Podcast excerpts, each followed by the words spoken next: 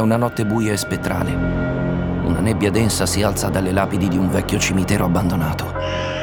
Un corvo nero, appostato sulla statua di un angelo, gracchia senza pace. Da lontano si sentono riecheggiare le risate di un bambino. Molto lentamente l'immagine si avvicina a una tomba a terra. Sempre più vicino. Sempre più vicino. Fino a quando... Dalla terra spunta una mano scheletrica pronta ad afferrarti. Se non sei morto per la paura, probabilmente ti ucciderà questo zombie.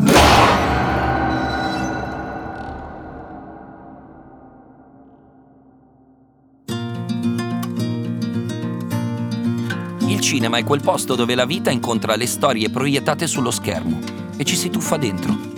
Se vai al cinema il tuo film inizia appena esci di casa. La sala che scegli, la compagnia, l'atmosfera, tutti i contenuti speciali che si aggiungono al film che vedrai. Tutte scene destinate a restare. Io sono Francesco Mandelli e questo è Quante Scene, il podcast di Cora Media e Universal Pictures Italia, che esce il primo e il 15 di ogni mese e parla di tutto il cinema. Quello che abbiamo visto, quello che ci piace guardare adesso e quello che vedremo domani. Potevamo forse lasciarvi senza un Halloween special? Come ogni serie che si rispetti, anche noi onoriamo la festa dei morti parlando di un tipo di film horror che forse ha a che fare più con gli ormoni che con l'inconscio. Il teen horror. Che non c'entra con la terribile faccia brufolosa che nell'adolescenza abbiamo dovuto guardare allo specchio ogni mattina. Anche se pure quella faceva parecchio paura. Ma è un tipo di horror di quelli apprezzati dai ragazzi perché sono pieni di jump scare, che sono i balzi che ti fa fare la paura, con qualche spruzzata di splatter qua e là.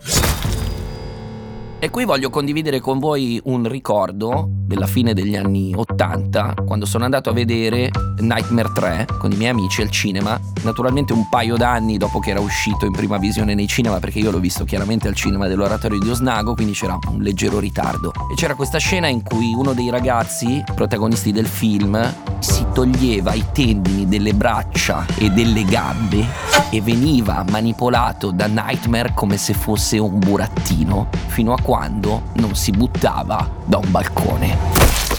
Ok, e questa scena dei tendini usciti dalle braccia con un enorme nightmare che lo manovra come fosse proprio un pupazzo, ancora oggi mi terrorizza nei miei sogni più profondi.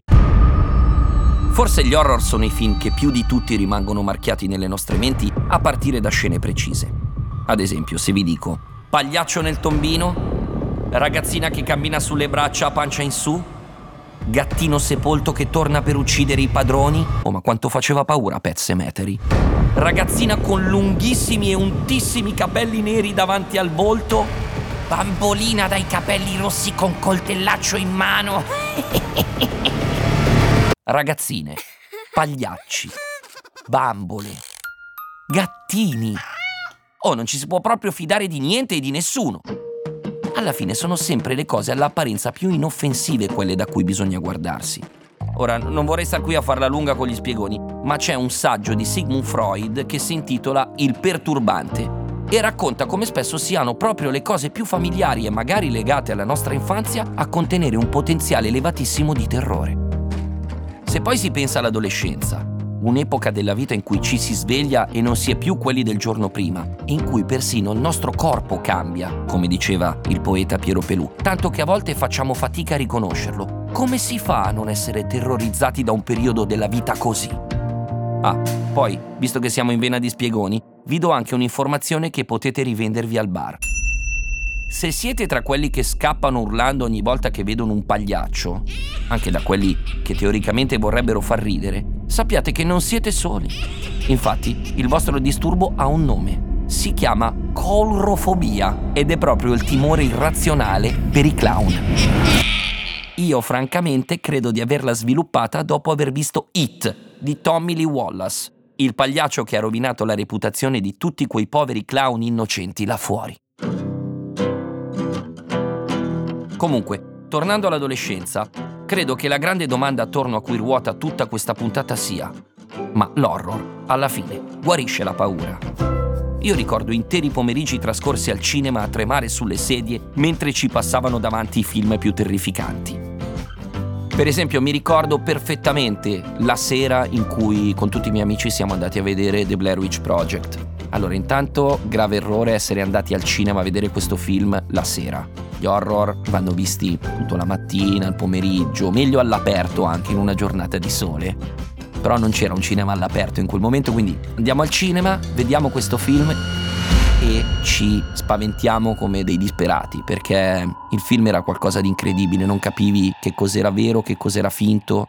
Anche quando il film finiva tu uscivi dal cinema e non capivi più che cosa era reale e che cosa no, perché giocava tutto sul fatto che quello che stavi vedendo erano dei filmati veri, di ragazzi che si erano veramente persi e che avevano vissuto quell'esperienza terrificante. Ricordo per giorni il dibattito con i miei amici, no no è tutto vero, no no è tutto finto, perché comunque c'era una differenza sostanziale. Di base il film è riuscito a farmi credere che fosse tutto completamente vero e questo gettava un'aura di terrore sulla mia vita, sul mio futuro, ok? Su qualsiasi gita nel bosco avrei fatto da quel momento in poi.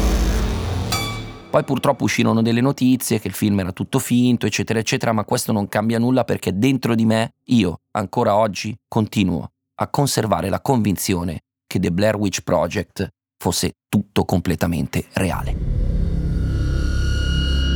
Un altro film ha sconvolto me e i miei amici adolescenti quando l'abbiamo visto al cinema.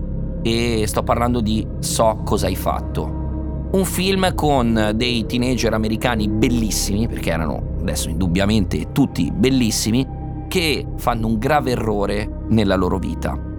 Allora non è la trama del film in sé che mi faceva paura, ma quello di cui ho avuto paura da lì in avanti è che se tu fai un piccolo errore nella vita tutto può cambiare e a quel punto ci saranno solo una serie di scelte che ti farà peggiorare la tua condizione. Era il peso, cioè era il peso di queste persone, era un peso che ti saresti portato dentro per tutta la vita. Ecco, a me quel peso mi ha terrorizzato.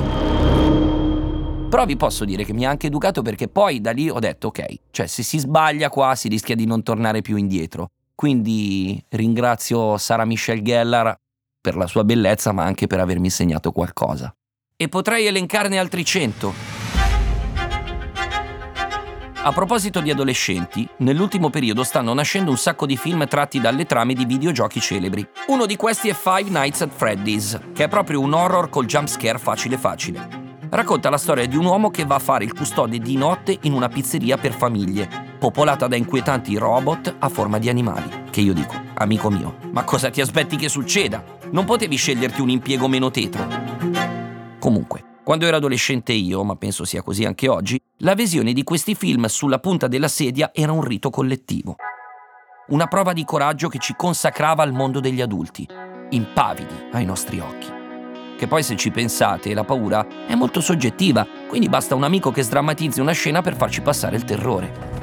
Pensate alle perturbazioni in aereo.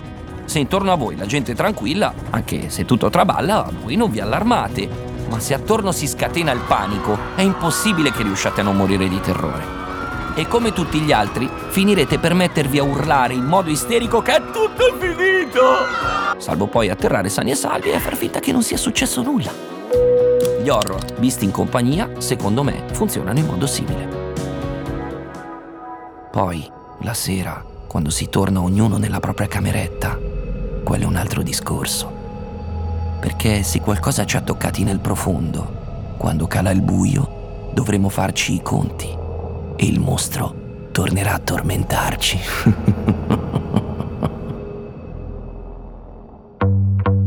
Mentre parlavo ho capito che uno dei motivi che mi spingono a guardare gli horror è che da sempre ci tengo a scoprire la faccia del mostro.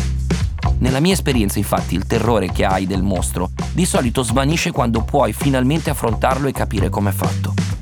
E quindi mi raccomando, qualsiasi cosa accada, stanotte, prima di andare a dormire, controllate sotto il letto. Non si sa mai che ci sia un bel mostro pronto a guardarvi in faccia.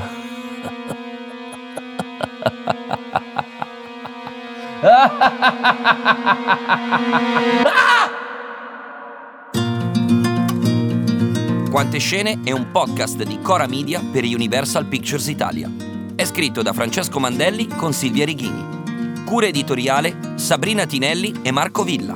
Executive producer Ilaria Celeghin.